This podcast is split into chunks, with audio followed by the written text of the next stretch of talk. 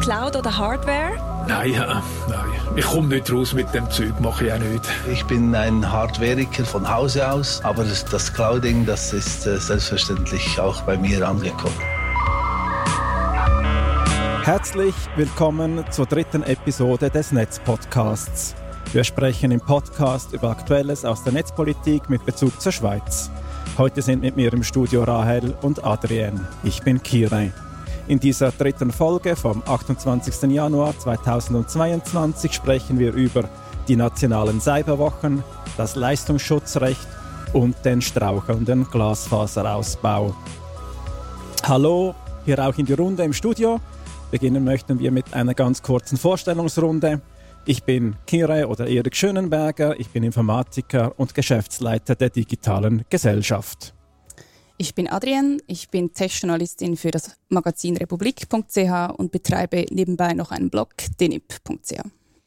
Und ich bin Rahel, ich bin Vorstandsmitglied der digitalen Gesellschaft und daneben Kantonsrätin für die Grünen in Luzern und stellvertretende Generalsekretärin der Grünen Schweiz.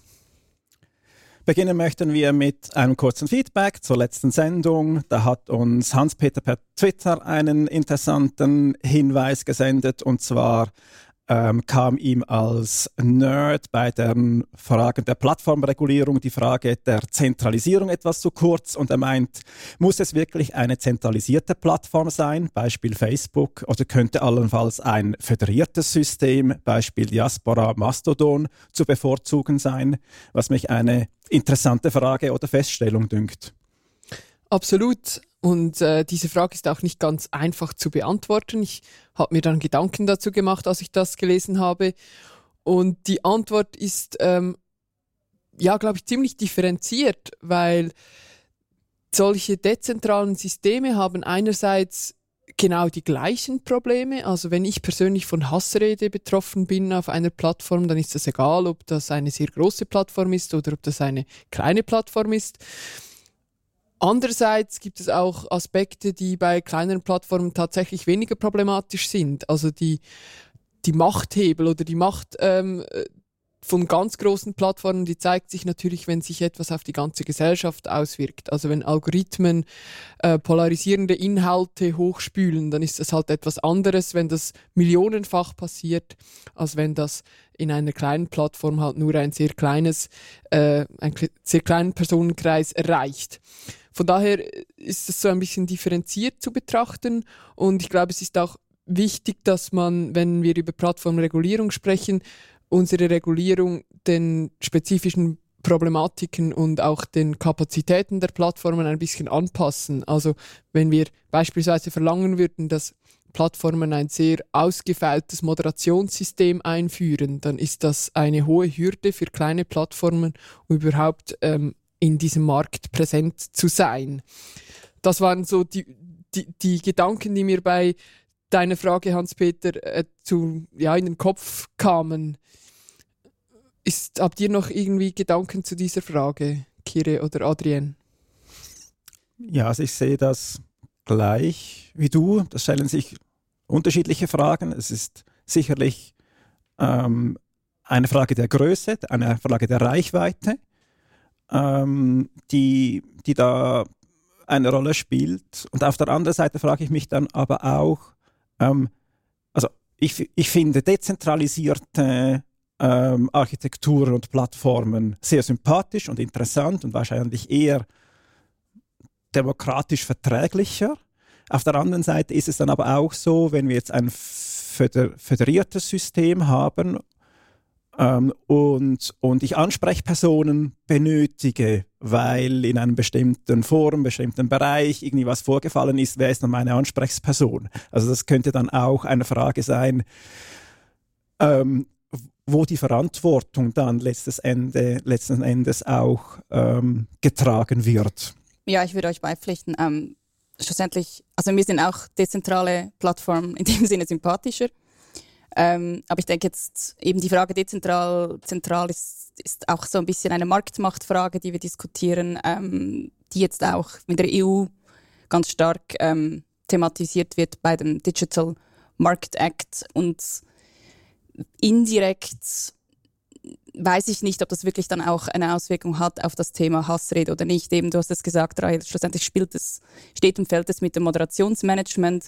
Ich habe einfach das Gefühl, dass teilweise in so ähm, Sub-Communities, in so, in so ja, dass, dass, dass einfach bei Subcommunities vielleicht eben besser selbst eine Art Selbstregulierung stattfindet. Also eine, eben diese Eigenverantwortung vielleicht dazu führt, dass man eben schon von Anfang an in einem anderen Ton diskutiert und sich da auch so die Regeln ähm, anders setzt, dass das vielleicht sogar ein Bonus dann doch sein kann, als wenn man halt auf einer riesen Plattform wie Twitter wo halt ähm, Twitter-Moderatoren, die man nie sieht, die einem vielleicht auch nicht die Sprache kennen dieses Landes, ähm, überhaupt nicht reagieren oder sehr spät und dass deswegen auch immer eine Verzögerung eintritt und dann dieser Hate Speech Tweet ähm, oder dieser, Verleu dieser verleumderische Inhalt einfach sehr lange stehen bleibt und da sehe ich wiederum einen Vorteil auf eben kleineren, ähm, ja, kleineren Sub-Communities in dem Sinne.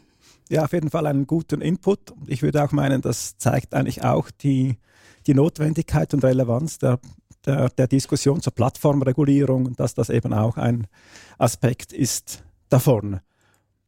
Dann springen wir zum Hauptteil, zu den nächsten, äh, zum nächsten Punkt, zu den nationalen Cyberwochen die wir in der Schweiz in den letzten ausgerufen haben. Wir haben die genau. ausgerufen in den, in den letzten Wochen, das kann man so nennen. Also das Jahr 2022 ist mit den nationalen Cyberwochen gestartet. Ähm, das klingt so festlich, aber es ist eigentlich nicht sehr festlich.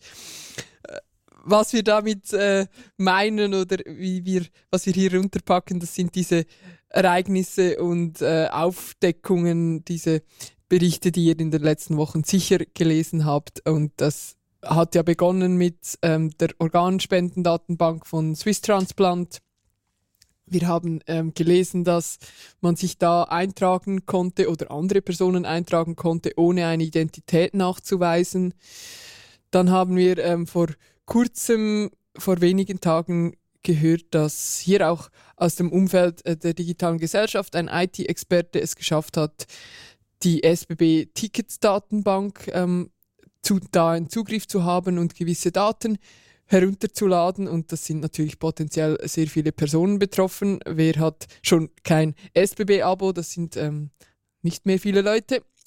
Und wir haben aber auch da erlebt, dass es eigentlich eine sehr gute Zusammenarbeit gab mit eben diesem äh, Experten, der gesagt hat, ich bin nicht da, um diese Daten danach zu verkaufen oder mit krimineller Energie weiterzuverwenden, sondern ich will die SBB eigentlich äh, ermuntern, diese Lücken zu schließen und die haben das gemacht und erst danach ging es eigentlich an die Öffentlichkeit. Zwei Tage später ähm, haben wir gelesen, dass auch der, äh, die, die Datenbank der, ähm, derjenigen, die eben nicht, äh, die, die mal ein Ticket nicht hatten, also die Schwarzfahrerdatenbank äh, genauso offen war und auch da man auf äh, diese Daten zugreifen konnte. Ja, man fragt sich, äh, was läuft schief in der Datensicherheit in der Schweiz, wenn man das hört. Und wir sprechen ja jetzt erst von den ersten paar Wochen in 2022. Äh, es gab noch einen interessanten Artikel auf Watson, der auf das ganze 2021 zurückblickt und es ist äh, beeindruckend, äh, wie man sich da ähm, minutenlang durchscrollen kann durch x Fälle von vor allem Ransomware, die da aufgezogen werden. Gleichzeitig ist es, glaube ich, wichtig festzuhalten, dass wir nicht immer vom Gleichen sprechen, nicht immer sind die Probleme gleich. Ähm, bei diesen Swiss Transplant oder auch bei SBB und den anderen ÖV-Plattformen sind es eigentlich Sicherheitslücken, die wir teilweise schon sehr lange kennen und die einfach äh, mit einer schlechten Architektur nicht verhindert wurden. Andererseits gibt es Erpressungsfälle, eben sogenannte Ransomware-Fälle, in denen Daten gestohlen werden mit der Aufforderung dafür zu bezahlen, um sie dann zu vernichten das ist dann eigentlich etwas anderes. Äh, das sind Vorfälle mit hoher krimineller Energie und auch ganz anderen, vermutlich anderen Personen im Hintergrund. Man fühlt so eine Ohnmacht, so ging es auf jeden Fall mir, als ich diese Fälle gesehen habe. Es betrifft einem teilweise auch persönlich. Ich habe gesagt, SBB, das haben ja fast alle von uns irgendwie benutzt und ein Abo. Und man fragt sich, was kann man denn eigentlich tun? Was sind die individuellen Möglichkeiten und was sind Handlungsfelder, die man politisch, gesellschaftlich angehen sollte? Was geht euch da durch den Kopf? Also individuell, was man tun kann, ich kann darüber berichten, aber das geht natürlich nicht für alle. Ich, ich versuche ja da auch als Medienschaffende über, immer ähm, solche Altlasten aufzudecken. Und also, als ich das jetzt mit der Organspendedatenbank gehört habe, habe ich gedacht, das ist wieder eine so eine typische Alt, so typische Altlasten, so eine richtige Leiche, die schon lange im Netz rumliegt und sich einfach mal jemand angeschaut hat, näher. Und das hat man eigentlich relativ schnell herausgefunden. Es wundert mich immer, dass Leute, die diese Datenbanken benutzen, diese absoluten konzeptionellen Missstände nicht früher sehen. Also damals bei meineimpfungen.ch, das habe ich äh, mit meinem Kollegen Patrick ja genauer angeschaut und eben mit dem Hacker-Team äh, Sven Fassbender. Ähm, und wir haben einfach gemerkt, wie einfach, also wenn man da wirklich mit allen Rechten ausgestattet ist, ähm, als medizinische Fachperson, hat man einfach Einblick auf alle Patientendaten von all den Leuten, die sich da registriert haben, ohne Einschränkungen. Und dass das dann auch niemand hinterfragt hat. Weil ich meine, eben beim, beim Patienten, elektronischen Patientendossier, das zwar auch, ähm, ja, das diskutieren wir sicher ein anderes Mal, auch nicht äh, so das beste digitalpolitische Projekt des Bundes ist, ähm, hat man immerhin noch so versucht, irgendwelche Vorkehrungen, Sicherheitsvorkehrungen ähm, zu implementieren, dass nicht alle auf der gleichen Vertrauensstufe und so weiter Zugriff haben auf, auf die Daten. Bei meineimpfungen.ch ist es wirklich ein offenes Telefonbuch gewesen. Und die Plattform gibt es ja nicht mehr. Und da ist einfach eben, einerseits habe ich auch Ohnmacht verspürt, auf der anderen Seite einfach wirklich viel Kopfschütteln und, und, und Facepalm und alles Mögliche ist mir da durch den Kopf, weil es einfach wieder zeigt, dass hier, oder es geht hier wieder um ein Gesundheitsthema, es geht wieder um eine Plattform, die hier wo eine Stiftung eine sehr wichtige zentrale Aufgabe übernimmt, die wahrscheinlich irgendwie schon privatrechtlich organisiert ist, aber hier eine Bundesaufgabe erfüllt, eben ähm, über, dieses, über diese Organspendedaten zu wachen und die mandatiert ist. Also ich habe jetzt hier auch ein äh, Gesuch eingereicht ähm, auf Basis des, des Öffentlichkeitsgesetzes ähm, wo ich herausfinden wollte, wie jetzt hier überhaupt ähm, die Aufsicht gespielt hat des Bundesamtes für Gesundheit, ob es überhaupt jemals irgendwie mal abgenommen worden ist, ob überhaupt mal diese konzeptionellen Missstände des ganzen Registrierungsprozesses, eben wo man sich einfach eintragen kann, mutmaßlich für jemand anderen, ob das überhaupt mal jemand angeschaut hat, ob es da ein Abnahmeprotokoll gegeben hat, gibt es da, gibt es da Kontrollen. Bei meiner Impfung hat man gesehen, da ist nichts dergleichen passiert. Und es ist für mich einfach, ja, ein Déjà-vu gewesen. Ich habe gedacht, ah, okay, nochmal derselbe Fall. Und das, was wir jetzt machen können als interessierte Bürgerin und als interessierte Journalistin, ist äh, mal sich überlegen, gibt es noch weitere solche Leichen im Netz oder solche Dinge, die man vielleicht genauer anschauen könnte. Öffentliche, zugängliche Register, Datenbank, wo man denkt, ja, das ist sicher gut abgesichert mit Zwei-Faktor-Authentifizierung etc. Aber nichts dergleichen ist der Fall. Also ich ich sehe nur das. Ach, und ähm, ja, ich rate allen mal vielleicht äh, eine Datenauskunft zu verlangen bei Swiss Transplant. Ich habe das jetzt gemacht, ob ich da nicht aus Versehen eingetragen worden bin als Organspenderin. Es ist tatsächlich noch interessant, also gerade die Falschfahrdatenbank und auch die SAP-Ticket-Datenbank, das sind ja Anfängerfälle, über die in den 90er schon gelacht wurde währenddem die Organspendendatenbank von Swiss Transplant, die haben sich ja ganz bewusst dafür entschieden, eben keine, keine ähm, Überprüfung der Person zu machen. Also sie, sie hatten das gehabt, also sie hatten es Nein, sie haben es implementiert gehabt, ähm, dass man eine Ausweiskopie hochladen musste und sie haben das abgeschaltet, weil die Erfahrung war, dass dann viele den Prozess nicht komplett durchgespielt haben. Und es war ihnen also wichtiger, dass möglichst viele Leute sich eintragen und entsprechend einer Transplantation ähm, zustimmen, als dass sie den Prozess abbrechen, weil er potenziell halt etwas umständlicher, etwas komplizierter wird, weil man sich jetzt auch noch ausweisen muss, wenn man ähm, Organe spenden möchte. Und von daher auch aus den, aus den Mitteilungen von Swiss Transplant ähm, lässt sich jetzt nicht wirklich ein, ein, äh, ein Unrechtsbewusstsein herauslesen, sondern sie, ähm, ja, sie verstehen so wie man das liest, verstehen sie eher eigentlich die Reaktion oder verstehen es eher als Überreaktion, ähm, dass sie jetzt in dem Sinn gezwungen sind, sich da ähm, neue Funktionen zu überlegen. Also da hat die Stiftung meine Impfungen, muss ich sagen, ähm, die hat zwar auch ein bisschen getrötzelt, aber also die war da ein bisschen reumütiger. Weil bei, bei der anderen, also bei Swisstransplant, da ist wirklich, wie du gesagt hast, null Unrechtsbewusstsein und eben der Punkt mit der Benutzerfreundlichkeit, das hat mich dann schon ein bisschen schockiert, dass man einfach das als Prio, Priorität ähm, bei so einem, bei einer so einer zentralen, wichtigen Gesundheitsinformation, das ist ja eigentlich, es ist ja auch ein rechtliches Dokument am Schluss, der Eintrag darin. Also mit hohen Konsequenzen.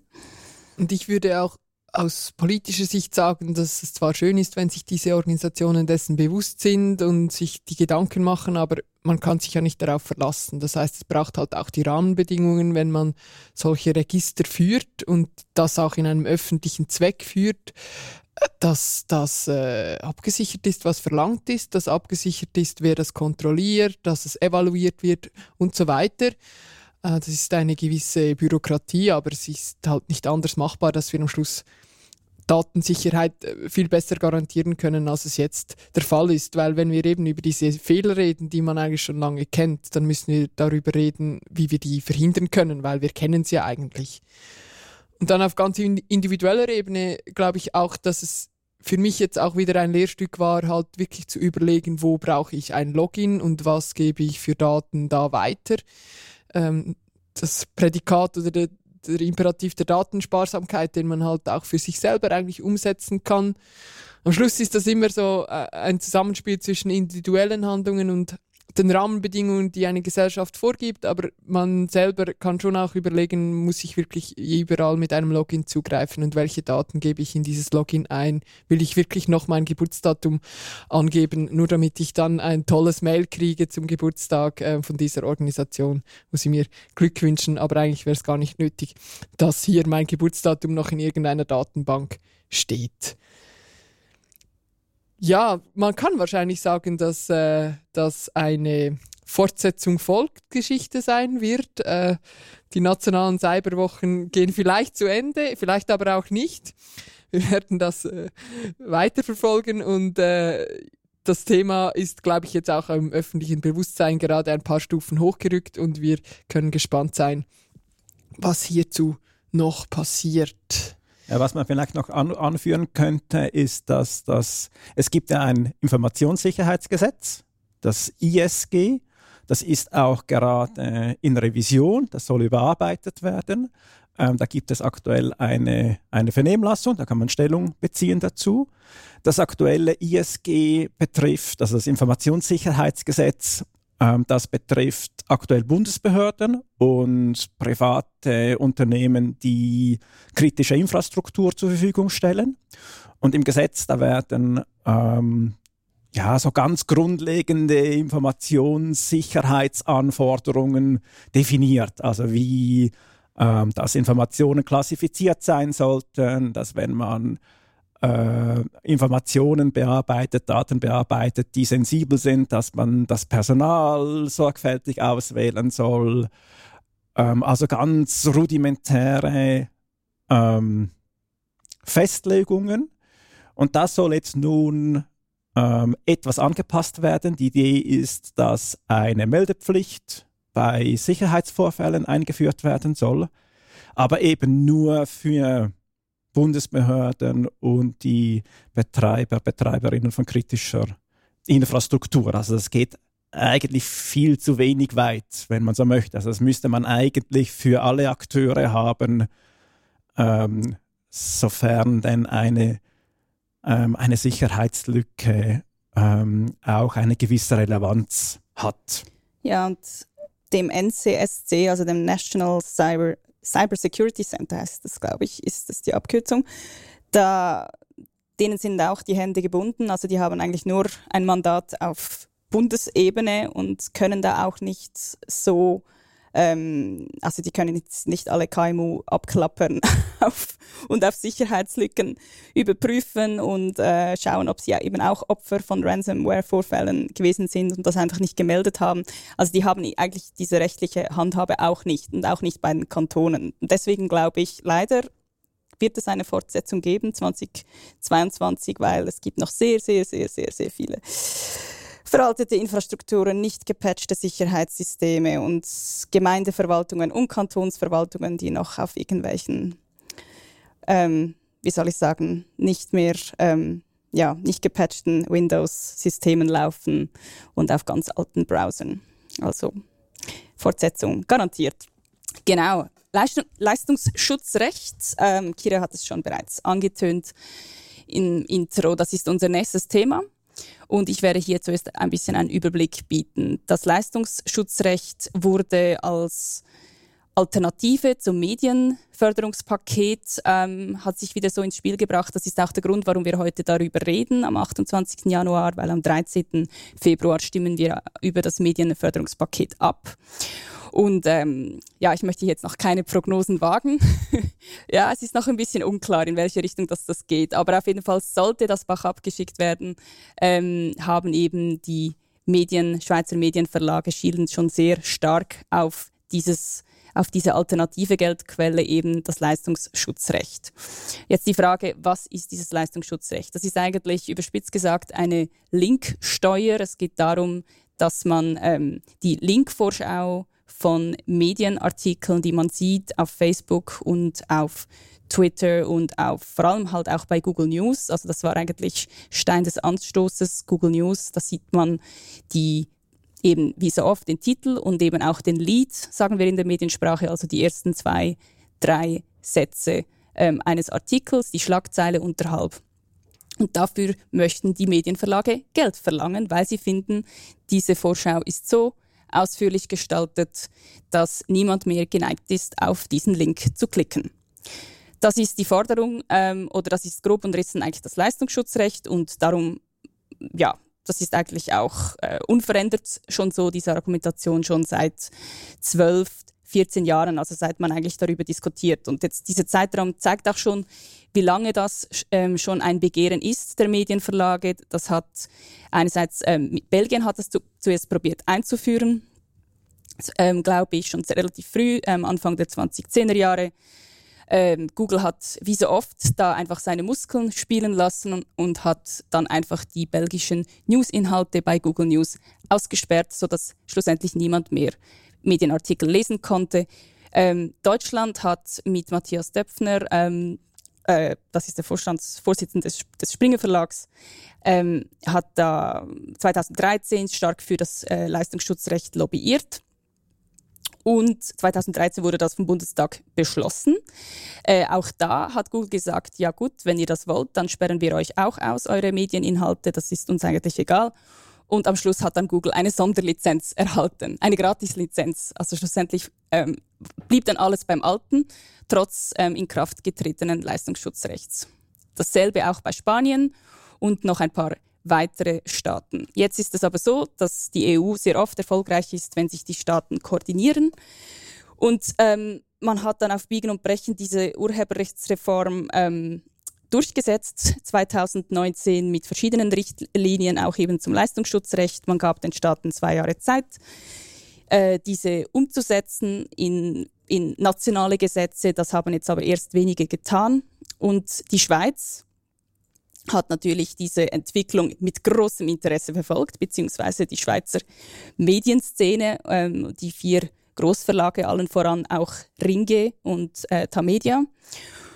Und zuerst eben noch vor zehn Jahren hieß es ja, das möchten wir auch. Dann irgendwann mal 2013, naja, vielleicht hm, weiß ich noch, war, war noch der Verband Schweizer Medien ein bisschen so wiederum, nein, das hat jetzt keine Priorität mehr. Und dann 2019 hat man dann in einem ähm, Anlauf bei der Revision des Urheberrechts äh, bei der Urheberrechtsrevision gefunden, doch, doch, doch, das möchten wir jetzt auch, so wie in der EU. Ähm, dann wurde dieser Vorschlag statt, äh, statt, ähm, wurde dann in letzter Sekunde noch reingeflickt bei der Urheberrechtsrevision durch die Ständerätin Geraldine Savary. In letzter Sekunde wurde dann eben das reingeflickt und dann hat man es dann aber doch wieder ausgeklammert, weil man gedacht hat, okay, zuerst abwarten, beobachten und Tee trinken, schau mal, ob, ob sich das in der EU dann wirklich durchsetzt oder nicht.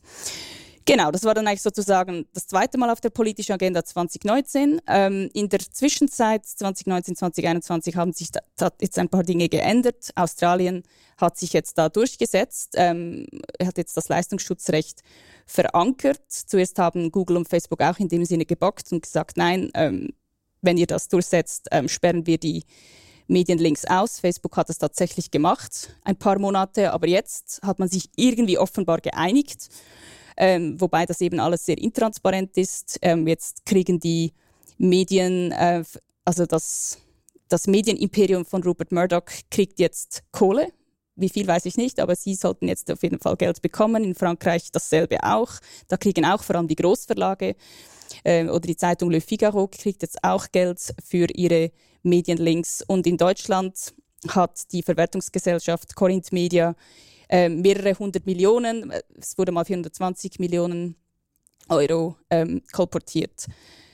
Ja, hat es jetzt den, Deutsch, ähm, den Verlegerinnen und Verleger von Deutschland schmackhaft gemacht und in Aussicht gestellt. Und jetzt ist einfach die Frage, ob dieses Geld schlussendlich tatsächlich wirklich ankommt bei den Medienverlagen oder nicht. Ähm, wie man sieht ähm, oder wie man, wie, wie man vielleicht, wie ihr vielleicht gehört habt, ist es so, dass in der Schweiz jetzt auch sehr oft, ähm, also die Medienverlage hoffen jetzt darauf, dass das auch dasselbe bei ihnen passiert. Karin Keller-Sutter hat, ähm, die Justizministerin hat gesagt, wir möchten das Leistungsschutzrecht auf jeden Fall. Es gibt jetzt nach zwei Jahren der Urheberrechtsrevision ähm, wurde eine Evaluation gemacht mit Prüfung der Option des Verlegerschutzes für die Medienverlage. Und es gibt jetzt mehrere Institutionen und Gremien, die daran arbeiten. Ähm, zum einen eben das Institut für geistiges Eigentum, das das gerade prüft. Jetzt wird es auch noch eine Kommissionssitzung geben Ende Januar, ähm, die, das, die, die sich jetzt auch verschiedene Stimmen anhören will, unter anderem auch die digitale Gesellschaft, aber auch Vertreter von Google und Facebook. Also es wird kräftig lobbyiert für das Leistungsschutzrecht und für den Verlegerschutz, ähm, eben halt auch mit Hinblick auf eine mögliche Geldquelle Alternative, falls es mit dem Medienförderungsgesetz nicht klappen will. Und jetzt können wir vielleicht ein bisschen grundsätzlicher darüber reden. Das war jetzt ein großer Abriss, ein historischer, ähm, wie dieses Thema zum dritten Mal wieder auf die, ähm, auf die Agenda gestoßen ist. Ja, ähm, die Argumentation der Verlage ist ja, unsere Medienlinks sind schon so wertvoll und urheberrechtlich wertvoll, dass ähm, Google und Facebook damit Geld verdienen, weil diese Medienvorschau, diese Titel und diese Schlagzeilen, die wir kreieren, die generieren jeweils eine Debatte auf Facebook. Das löst eine Diskussion aus, das hält die Leute dann auf der Plattform und sie klicken dann nicht und dann verdient Google und Facebook mehr Geld. Das ist so ein bisschen die Position, die ich zu einem gewissen Teil auch verstehen kann. Aber ich finde, man kann das eben nicht alleine für die Medieninhalte ähm, argumentieren. Man muss das eigentlich ausweiten auf alle möglichen Content-Lieferanten. Also alle, eigentlich alle Betreiber, Blogs, wer auch immer ein, ein, eine Webseite betreibt, hat eigentlich das Recht darauf, auch einen Leistungsschutz zu erhalten, wenn man das jetzt zu Ende denkt, die Argumentation. Und was mir eben nicht einleuchtet, ist dann auch bei Google News eigentlich die Sparte von Google, die eben kreiert worden ist für die Medienverlage, damit ihre Inhalte gefunden werden, dass man dann da argumentiert, ja, hier haben die, ähm, die Medienverlage eigentlich, also hier möchten sie ja gefunden werden und hier wird da nicht einmal Werbung ausgespielt. Ähm, warum sie da finden, ja, da, da, da möchten wir eben nicht gefunden werden, weil sie können sich ja eigentlich in dem Sinne selber das bestimmen, ob ihre Medieninhalte gefunden werden oder nicht. Deswegen denke ich, gerade bei der Suchmaschine, man könnte jetzt argumentieren, okay, die Linkvorschau bei der Suchmaschine ist in dem, dem Sinne so ausführlich ähm, ausgestaltet, dass niemand mehr klickt. Aber das kann man, wie gesagt, für alle anderen Formen von Content eben auch argumentieren. Also wenn man zum Beispiel googelt, wie lange bin ich ansteckend nach Corona, kommt mit Sicherheit kommt da eine kommen da zwei, drei Sätze bereits schon in einer Box prominent von irgendeiner Gesundheitsfach-Webseite, das könnte man jetzt gleich nachschauen. Und da steht bereits schon die Antwort drin und ich muss gar nicht mehr klicken. Meistens ist es Wikipedia oder es ist eben eine andere Fachwebseite. Und deswegen finde ich einfach, diese Argumentation greift zu kurz, wenn man sagt, die Verleger allein haben urheber urheberrechtlich geschützten Inhalt, der geschützt werden muss. Und ja, dafür wollen sie gelten. Alle anderen dürfen kein Geld bekommen. Was ist eure Meinung? Also es, es ist ja auch so, dass ähm, die, die Inhalte, die generiert werden, sämtliche Inhalte, die erstellt und im Internet publiziert werden, unterstehen dem Urheberrecht. Die dürfen nicht einfach übernommen werden und sie werden auch nicht einfach übernommen von Google nach Google News oder von Facebook in eine Linkvorschau, ähm, sondern das ist dann ähm, die Möglichkeit des Zitierens, das da wahrgenommen wird. Ähm, und die, die, die Verlagshäuser auch die, die Medien, die haben ein Interesse daran, dass über ihre Artikel diskutiert wird und dass auf sie verlinkt wird. Und das ist ja auch dann auch der, ähm, der, der Mehrwert, der diese Plattform generiert, dass man darüber diskutieren kann und dann wird auf einen Artikel verlinkt und dann klicke ich den Link an und dann lese ich den Artikel bei, dieser, bei diesem Medium und löse da dann vielleicht ein Abo, ich sehe da Werbung und das ist dann ähm, die Entschädigung, die dann wiederum dieses Medienhaus dann erhält oder generiert.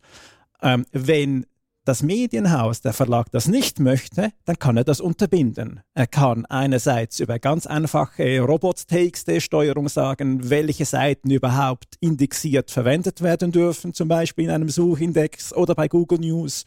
Und er kann auch die Linkvorschau über Metadaten ganz genau steuern, was da übernommen werden darf und was nicht oder was in dieser Vorschau erscheint und was nicht. Also das könnte man auch sehr man kann das sehr kurz, sehr ausführlich halten oder eben auch komplett aussperren.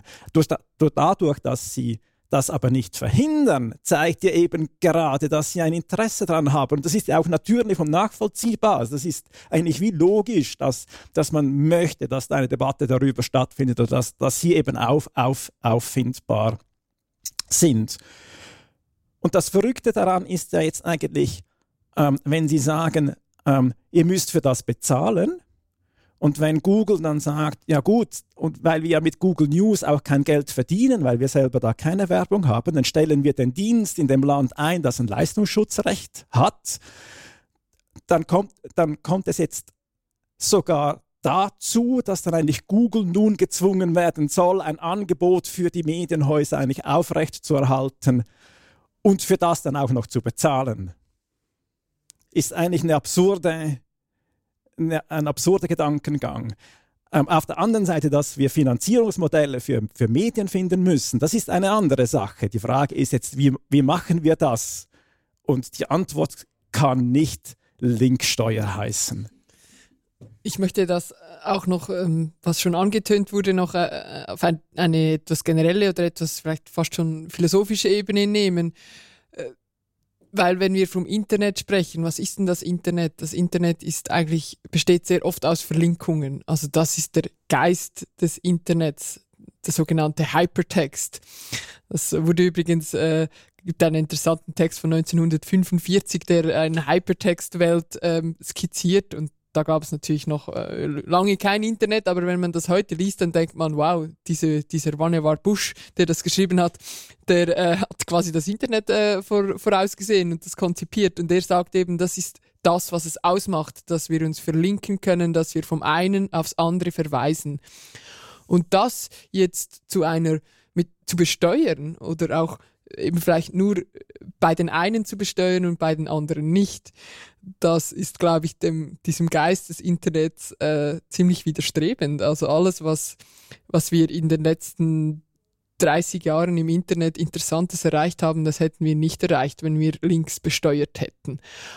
Und man kann natürlich sagen, du hast die Frage erwähnt, Adrian, man kann natürlich sagen, okay, müssen wir dann alles besteuern? Könnte man natürlich, aber ich meine, dann äh, würden wir ich weiß nicht, mir noch ein Bürokratiemonster aufgezogen beim Internet.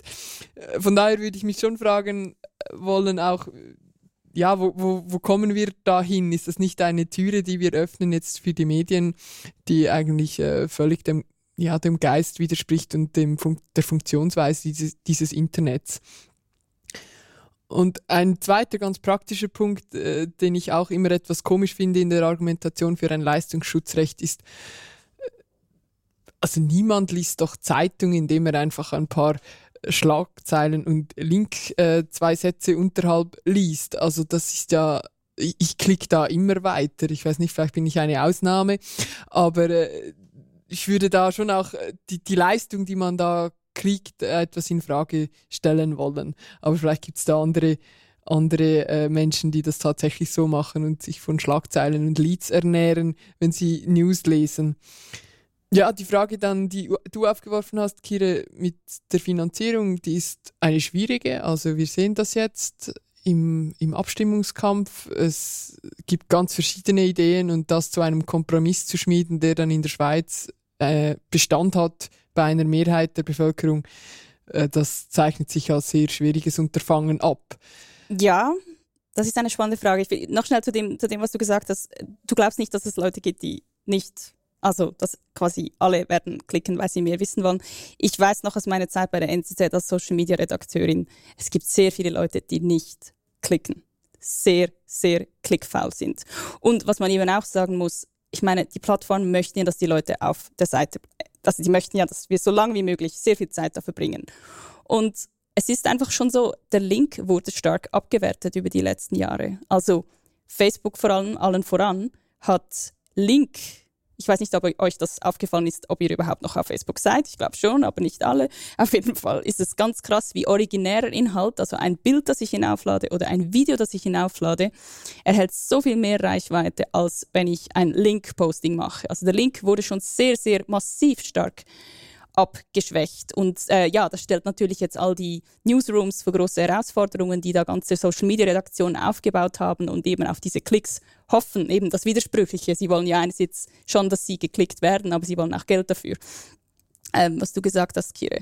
Also insofern, ähm, ja, es, ich sehe eine Entwicklung, dass dieses, diese Art des Link-Designs hat sich schon sehr stark ähm, verändert. Man sieht teilweise fast gar keine Vorschau mehr. Also ich würde sagen, teilweise sieht das schon sehr fast amputiert aus. Ähm, sind vielleicht noch zwei, drei Worte und insofern sind diese Link wirklich nicht mehr sehr aussagekräftig. Ähm, das heißt, man muss schlussendlich klicken, dass man etwas vom Inhalt versteht. Aber eben auf der anderen Seite ist es tatsächlich so, es gibt Leute, die wirklich, also eine große Zahl von Leuten, die halt den Artikel nicht gelesen haben, ihn aber trotzdem dann schon heiß diskutieren, alleine vom Titel ableitend.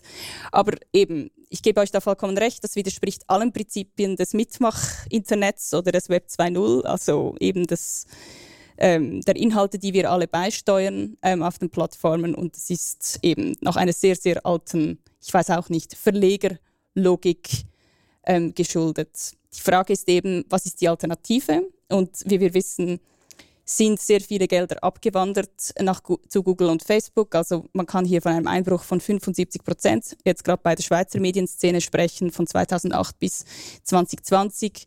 Ähm, es sind noch jetzt ein paar hundert Millionen im Werbetopf für die reichweitenorientierten Medienverlage und eben auch für die Paywall-finanzierten Medienverlage, die auch noch auf Werbung setzen, ähm, sind so 400 Millionen jetzt noch im Topf, wo mal 2 Milliarden Franken waren. Und die sind jetzt alle bei Google und Facebook gelandet, also abgewandert. Das sind Zahlen, die wir wissen.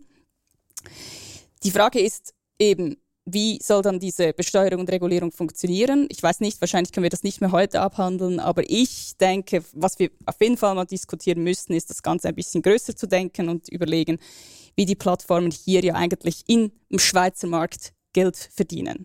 Und das ist vor allem schon mit Daten von Schweizer Nutzern und eben auch schon auch mit Werbung. Und ob hier die Intermediäre, eben die Plattformen doch in irgendeiner Form besteuert werden müssen, finde ich schon eine sehr interessante Diskussion. Und das stört mich ein bisschen, dass das irgendwie nicht auf einer größeren Ebene diskutiert wird, eben, dass man jetzt mit einer komischen Linksteuer kommt.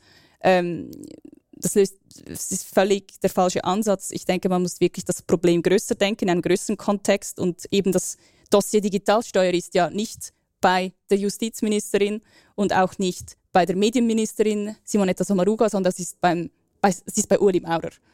Und der hat jetzt irgendwie keine großen Ambitionen, eine Digitalsteuer für die Big Tech-Konzerne einzuführen oder wartet ab, ähm, was die OECD sagt. Und ich denke, ebenso auf dieser Ebene müsste man sich überlegen, ob das eine Möglichkeit ist, wo halt ähm, Einnahmen kommen, Steuereinnahmen kommen, die dann wieder au wiederum ausgeschüttet werden können zu den Medienverlagen. Das wäre eine Option, ähm, müssen wir vielleicht ein anderes Mal diskutieren.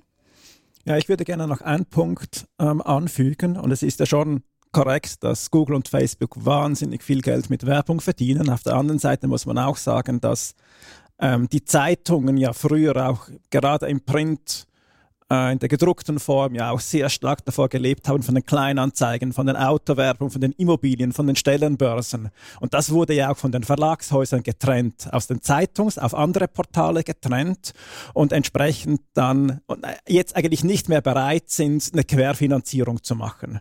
Also dass man eben mit dem Kleinanzeigenportal, mit dem, mit dem Immobilienportal eben auch Journalismus bezahlt, was man früher machen konnte, weil die Stellenbörse halt eben auch ähm, in der gedruckten Zeitung ähm, abgedruckt hat. Also sie sind auch Teil eigentlich dieser, dieser Veränderung, dieser strukturellen Veränderung ähm, im, im Werbemarkt. Ja, das ist die Politik von gewissen Medienhäusern. Vita Media. und jetzt, was man, was man allenfalls eben machen könnte oder was eine Idee wäre, ist, dass man sich ja überlegen könnte, dass man den, den kompletten Werbemarkt, und zwar ähm, online und offline, der gesamte Werbemarkt Schweiz besteuern würde. Und zwar den Umsatz besteuern würde. Und mit diesem Geld Journalismus finanzieren würde. Nicht Verlagshäuser, Journalismus. Ähm, mit der Überlegung, dass, wenn man den Schweizer Werbemarkt, der komplette Werbemarkt ähm, besteuern würde, gibt es keine Diskriminierung, alle würde, würden besteuert werden, aber natürlich da, wo der Werbefranken hingeht, die wären proportional stärker betroffen. Also insbesondere dann internationale Tech-Unternehmen und je mehr Gelder, das sie anziehen, je stärker werden sie, wird ihr Anteil an dieser Steuer sein. Und, mit, und da, so könnte man die Frage lösen, woher Geld kommt und wo, wo wir uns ja jetzt vor allem streiten, auch mit, dem, mit der Medienförderung, ist, nach welchen Kriterien das es ausgeschüttet wird und wie es ausgeschüttet wird. Das ist dann wiederum nochmals natürlich eine andere Frage. Also wie man dann tatsächlich den den demokratierelevanten Journalismus, den Qualitätsjournalismus dann ähm, unterstützen und fördern kann. Und was man dann vielleicht auch noch an, ähm, an Bedingungen ähm, stellen kann, ist, dass der, der, die Artikel und der Inhalt, der mit diesen Geldern gefördert wird, dass die dann auch wirklich öffentlich zur Verfügung stehen. Also dass sich dann alle Leute an diesen Artikeln eben orientieren können, sich informieren können und eben zu einer auch eine guten Entscheidung dann kommen, wenn es um Wahlen, Abstimmungen etc. geht. Also dass, dass die Artikel dann nicht hinter einer Paywall verschwinden, dass das, dass das eben ein öffentlich zugänglicher Journalismus ist. Finde ich eine diskussionswürdige Idee würde ich auch begrüßen, wenn das Mediengesetz äh, oder das Medienpaket äh, in diese Richtung gehen würde. Wir, wir landen hier in einer medienpolitischen Dis Diskussion, die extrem spannend wäre und glaube ich auch sehr demokratierelevant. Was mich auch enttäuscht, vielleicht noch zum Abschluss zu sagen, was mich aber enttäuscht zu sehen, ist, wie äh, gerade jetzt im Abstimmungskampf halt diese direkte Medienförderung unglaublich einen schlechten Rückhalt hat. Also die wird von sehr vielen kritisiert. Ich verstehe nicht warum. Wir sehen skandinavische Länder, die diese direkte Medienförderung, die eben an die Inhalte oder an die Qualität der Inhalte geknüpft ist, dass die eine extrem gute Medienqualität haben. Die landen in allen Rankings zur Pressefreiheit weit oben. Aber bei uns in der Schweiz geht der Diskurs jetzt in der, in der Abstimmung dahingehend, dass das die Medien nur abhängig macht, dass sie dann ähm, dem Staat nach dem Maul reden quasi und dass das eigentlich äh, die, die Qualität verschlechtert. Und das ist eigentlich gegenteilig zu dem, was wir im Ländervergleich sehen. Aber ähm, ja, wir landen jetzt hier, glaube ich, in der Medienpolitik. Da könnten wir noch zwei Stunden drüber, drüber reden. Ähm, wir machen ja Netzpolitik. Wir machen Netzpolitik. Ich glaube, du hast etwas sehr, äh, etwas, das ganz nahe beim Netz ist, Kire, für uns. Ja, das ist genau das dritte Thema und zwar der strauchelnde Glasfaserausbau. Da gab es ja ein paar, ich würde mal sagen, mediale Aufreger im Dezember und im Januar, verschiedenste Artikel. Worum geht es? Ähm, und zwar wurde über ähm, zwei Entscheide berichtet, und zwar das Bundesverwaltungsgericht in erster Linie und dann das Bundesgericht, das entschieden habe, dass das so entschieden habe, dass Swisscom ihren Glasfaserausbau nicht mehr wie geplant fortführen könne. Ähm, nun, was ist ähm, der Hintergrund der Geschichte? Ähm, die Swisscom hat ähm, eigentlich sehr lange noch auf die bewährte Kupfertechnologie, also die letzte Meile, ähm, auf das bekannte Telefonnetz äh, gesetzt und ähm, darüber ihre DSL-Anschlüsse angeboten. Sie haben wohl sukzessive das Glasfaserausbau oder das Glasfasernetzwerk näher zum Haus gebracht, aber die letzte Meile, ähm, mindestens dann vom Schacht bis ins Haus, war nach wie vor ähm, Kupfer. Und dann hat vor, ich würde mal sagen, vielleicht 15 Jahren oder so ein, ein Ausbau der Glasfaserinfrastruktur eingesetzt. Das wurde vor allem von den Elektrizitätswerken äh, angegangen, insbesondere zum Beispiel in Zürich, die äh, mit flächendeckendem Ausbau von Glasfaser bis in die Häuser ähm, begonnen hat. Und da war dann die Situation, dass dann auch andere Player, wie natürlich die Swisscom, ähm, dann diese Entwicklung gesehen haben und dann war oft die Situation, dass dann auch parallel Aus Ausbau gemacht worden ist, wie eben gerade im lukrativen Markt Zürich natürlich und dann aber im umgekehrten Schluss dann eher die Randregionen oder auch die Bergregionen, ähm, wo es nicht so lohnenswert ist, ähm, neue Leitungen zu legen, dass die dann eher vernachlässigt worden ist. Und aus diesem Grund gab es dann vor zehn Jahren, der ist ziemlich genau vor zehn Jahren, ist ähm, ein runder Tisch fertig diskutiert worden. Da an diesem Tisch saßen ähm, die äh, Fernmeldedienstanbieter, die Elektrizität, Elektrizitätswerke ähm, und die Diskussion wurde geleitet von der ähm, Eidgenössischen Kommunik Kommunikationskommission, der COMCOM und dem Bundesamt für Kommunikation, dem BAKOM. Und die haben sich dann auch darauf verständigt und das war eigentlich für alle klar, dass es ähm, ein einziges Netz braucht. Also dass es keinen Sinn macht, dass in der Stadt Zürich drei Anbieter eine Glasfaser ins Haus legen und dafür im Umkehrschluss dann auf dem Land oder in den Bergregionen dann überhaupt niemand. Also dass man möglichst flächendeckend ein Netz haben möchte. Und man hat sich da dann geeinigt, wie das aussehen sollte.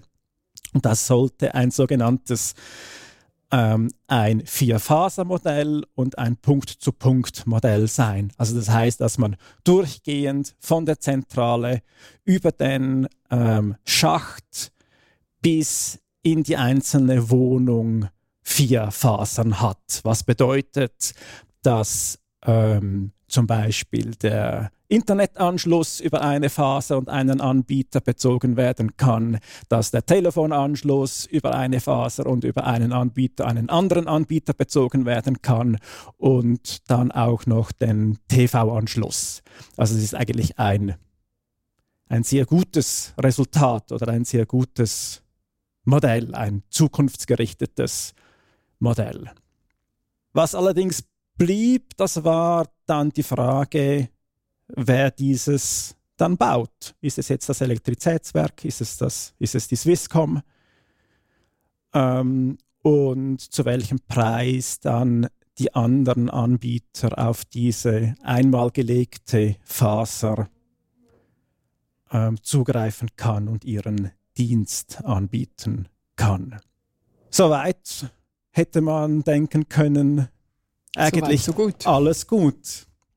Ähm, nun ist die Swisscom aber vor einem Jahr dazu übergegangen, dass sie von der Zentrale bis in den Schacht, also bis in die Straße, wenn man so will, nur noch eine einzige Faser legen, die dann von da an alle anderen, alle, and, alle Anschlüsse, also alle Häuser und Wohnungen bedienen soll. Das heißt, man hätte dann von der Zentrale ein Glasfaseranschluss bis in den Schacht und dann jeweils vier Fasern bis in jede, jede Wohnung. Ähm, ein ziemlich interessanter Vorgang und Gedanke. Ähm, und die Firma Init7, die hat dann eine Anzeige bei der Wettbewerbskommission gemacht, bei, dem, bei der WECO. Und ähm, diese hat dann diese Ausbaustrategie der Swisscom gestoppt.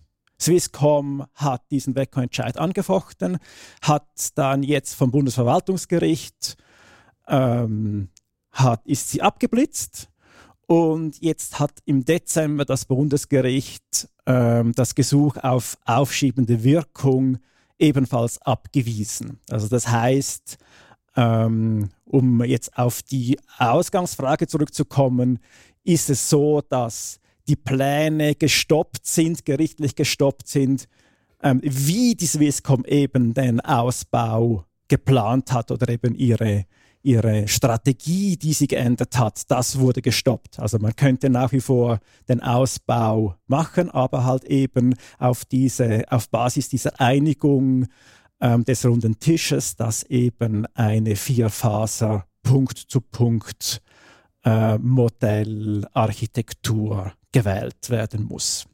Und das ist jetzt quasi so fixiert. Also das hat eine gewisse Verbindlichkeit, dass man sich damals geeinigt hat auf diese vier Phasen?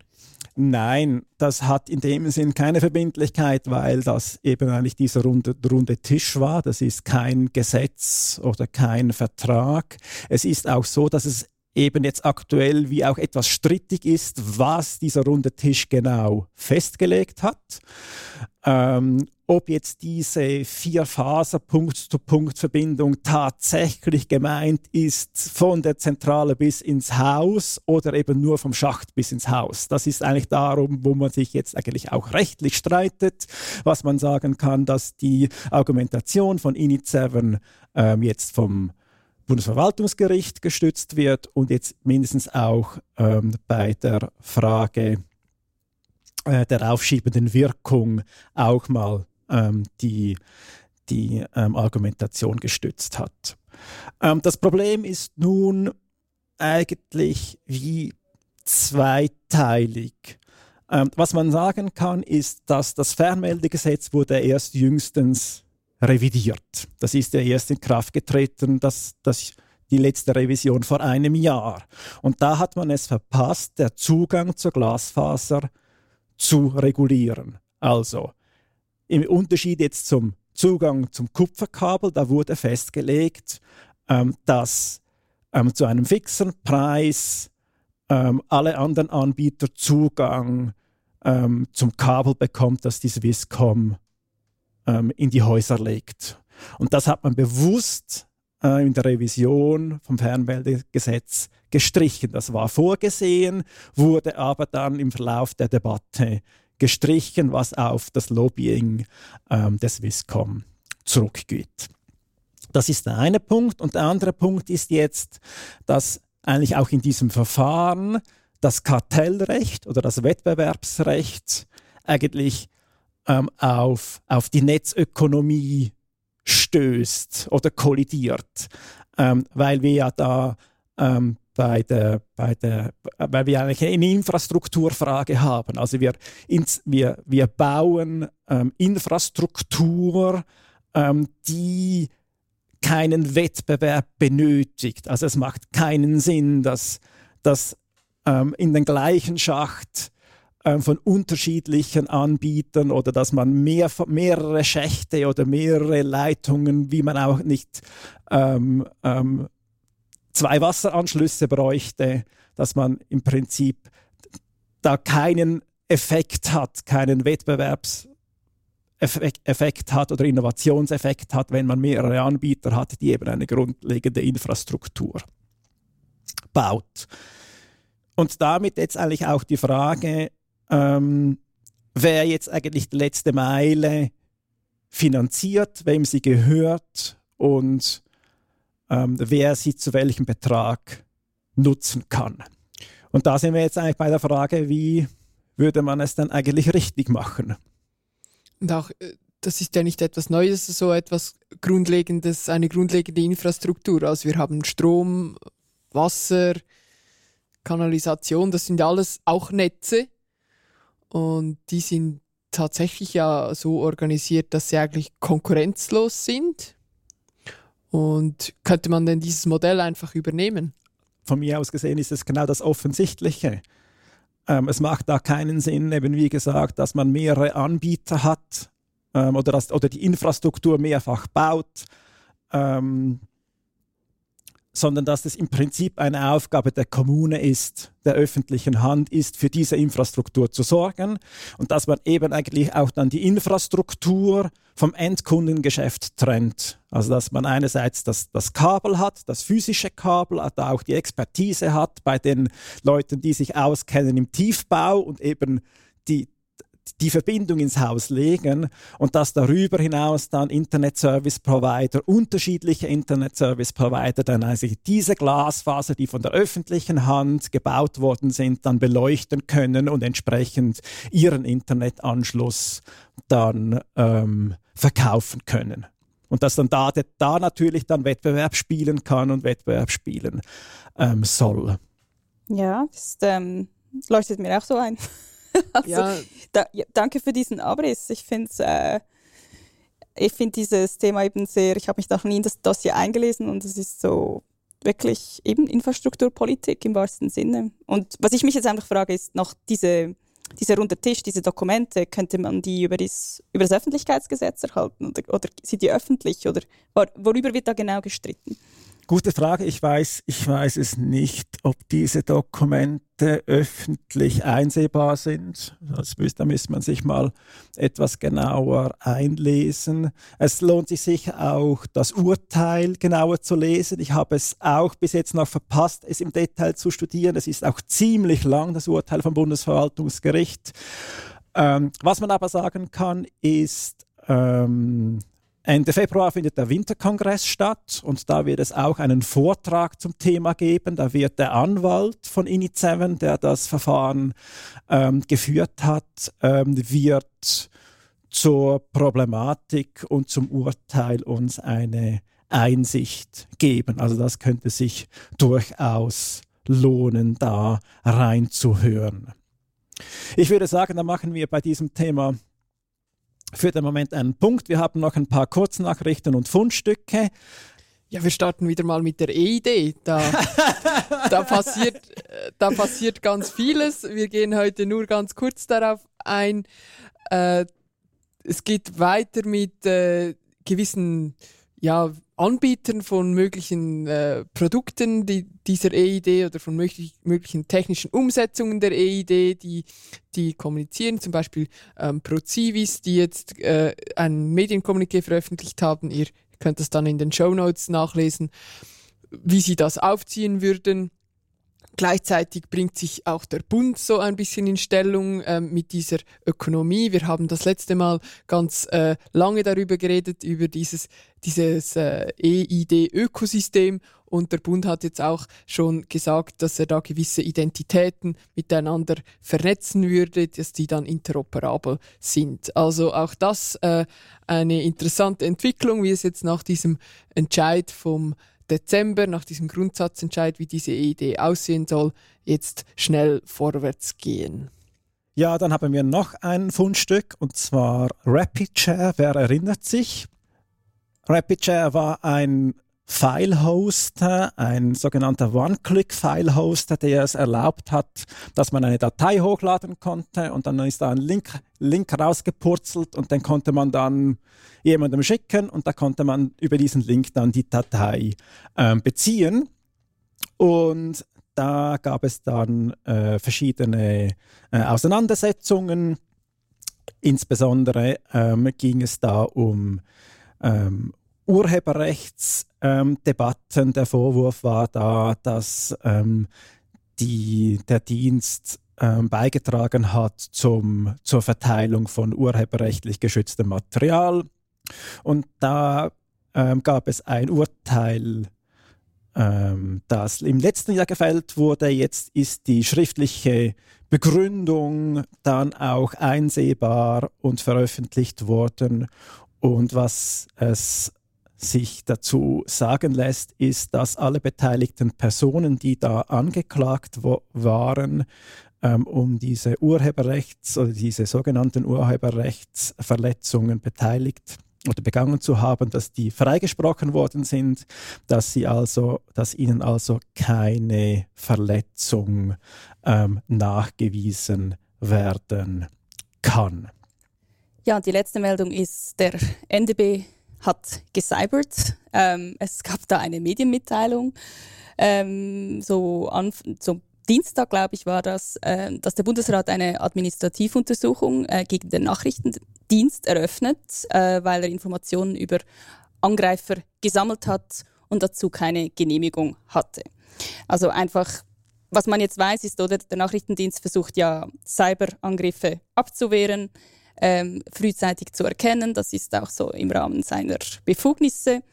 Und ähm, offenbar äh, hat er da Datenspuren gesammelt, ähm, also hat Datenspuren gesammelt, um diese Angriffe abzuwehren, muss aber für diese Aktionen stets die Bewilligung beim Bundesverwaltungsgericht holen und eben auch bei dem Vorsteher oder Vorsteherin des Verteidigungsdepartements, in dem Fall wäre das Viola Amherd, gewesen. Ähm, ja, muss stets immer die Genehmigung holen und hat das offenbar unterlassen in etwa 100 Angriffen und hat dann einfach eigenmächtig gehandelt. Und das Lustige ist, dass der NDB offenbar selbst das gemeldet hat. Das heißt, es gibt da irgendwelche, irgendeine Einheit innerhalb des NDB. Also es gibt den Nachrichtendienst im Nachrichtendienst, wie wir das schon mal bei den Kryptoleaks dasselbe Problem gehabt haben. Also irgendeine autonom agierende Einheit. Von daher bleibt es spannend. Bisher weiß man nur das, aber ich denke, es gibt da sicher noch einiges mehr zu entdecken und wir werden dieses Thema sicher ein anderes Mal vertiefter behandeln. Ja, dann gibt es noch einen Hinweis. Ich habe es schon angetönt. Ende Februar, genauer gesagt am 25. 26. Februar, findet der Winterkongress der digitalen Gesellschaft statt. Es werden wieder 30 Vorträge und Workshops angeboten die sich alle auch äh, Netzpolit mit netzpolitischen Fragen beschäftigen. Der Winterkongress sollte ursprünglich wieder in der Roten Fabrik ähm, stattfinden. Ähm, nun wird er vor Ort produziert und dann per Stream, Videokonferenz und Chat verbreitet. Das Programm ist online, Tickets sind erhältlich auf winterkongress.ch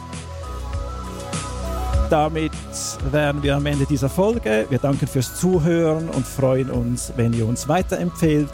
Möglich gemacht hat dieser Podcast die Stiftung Mercator Schweiz. Tschüss und bis zum nächsten Mal.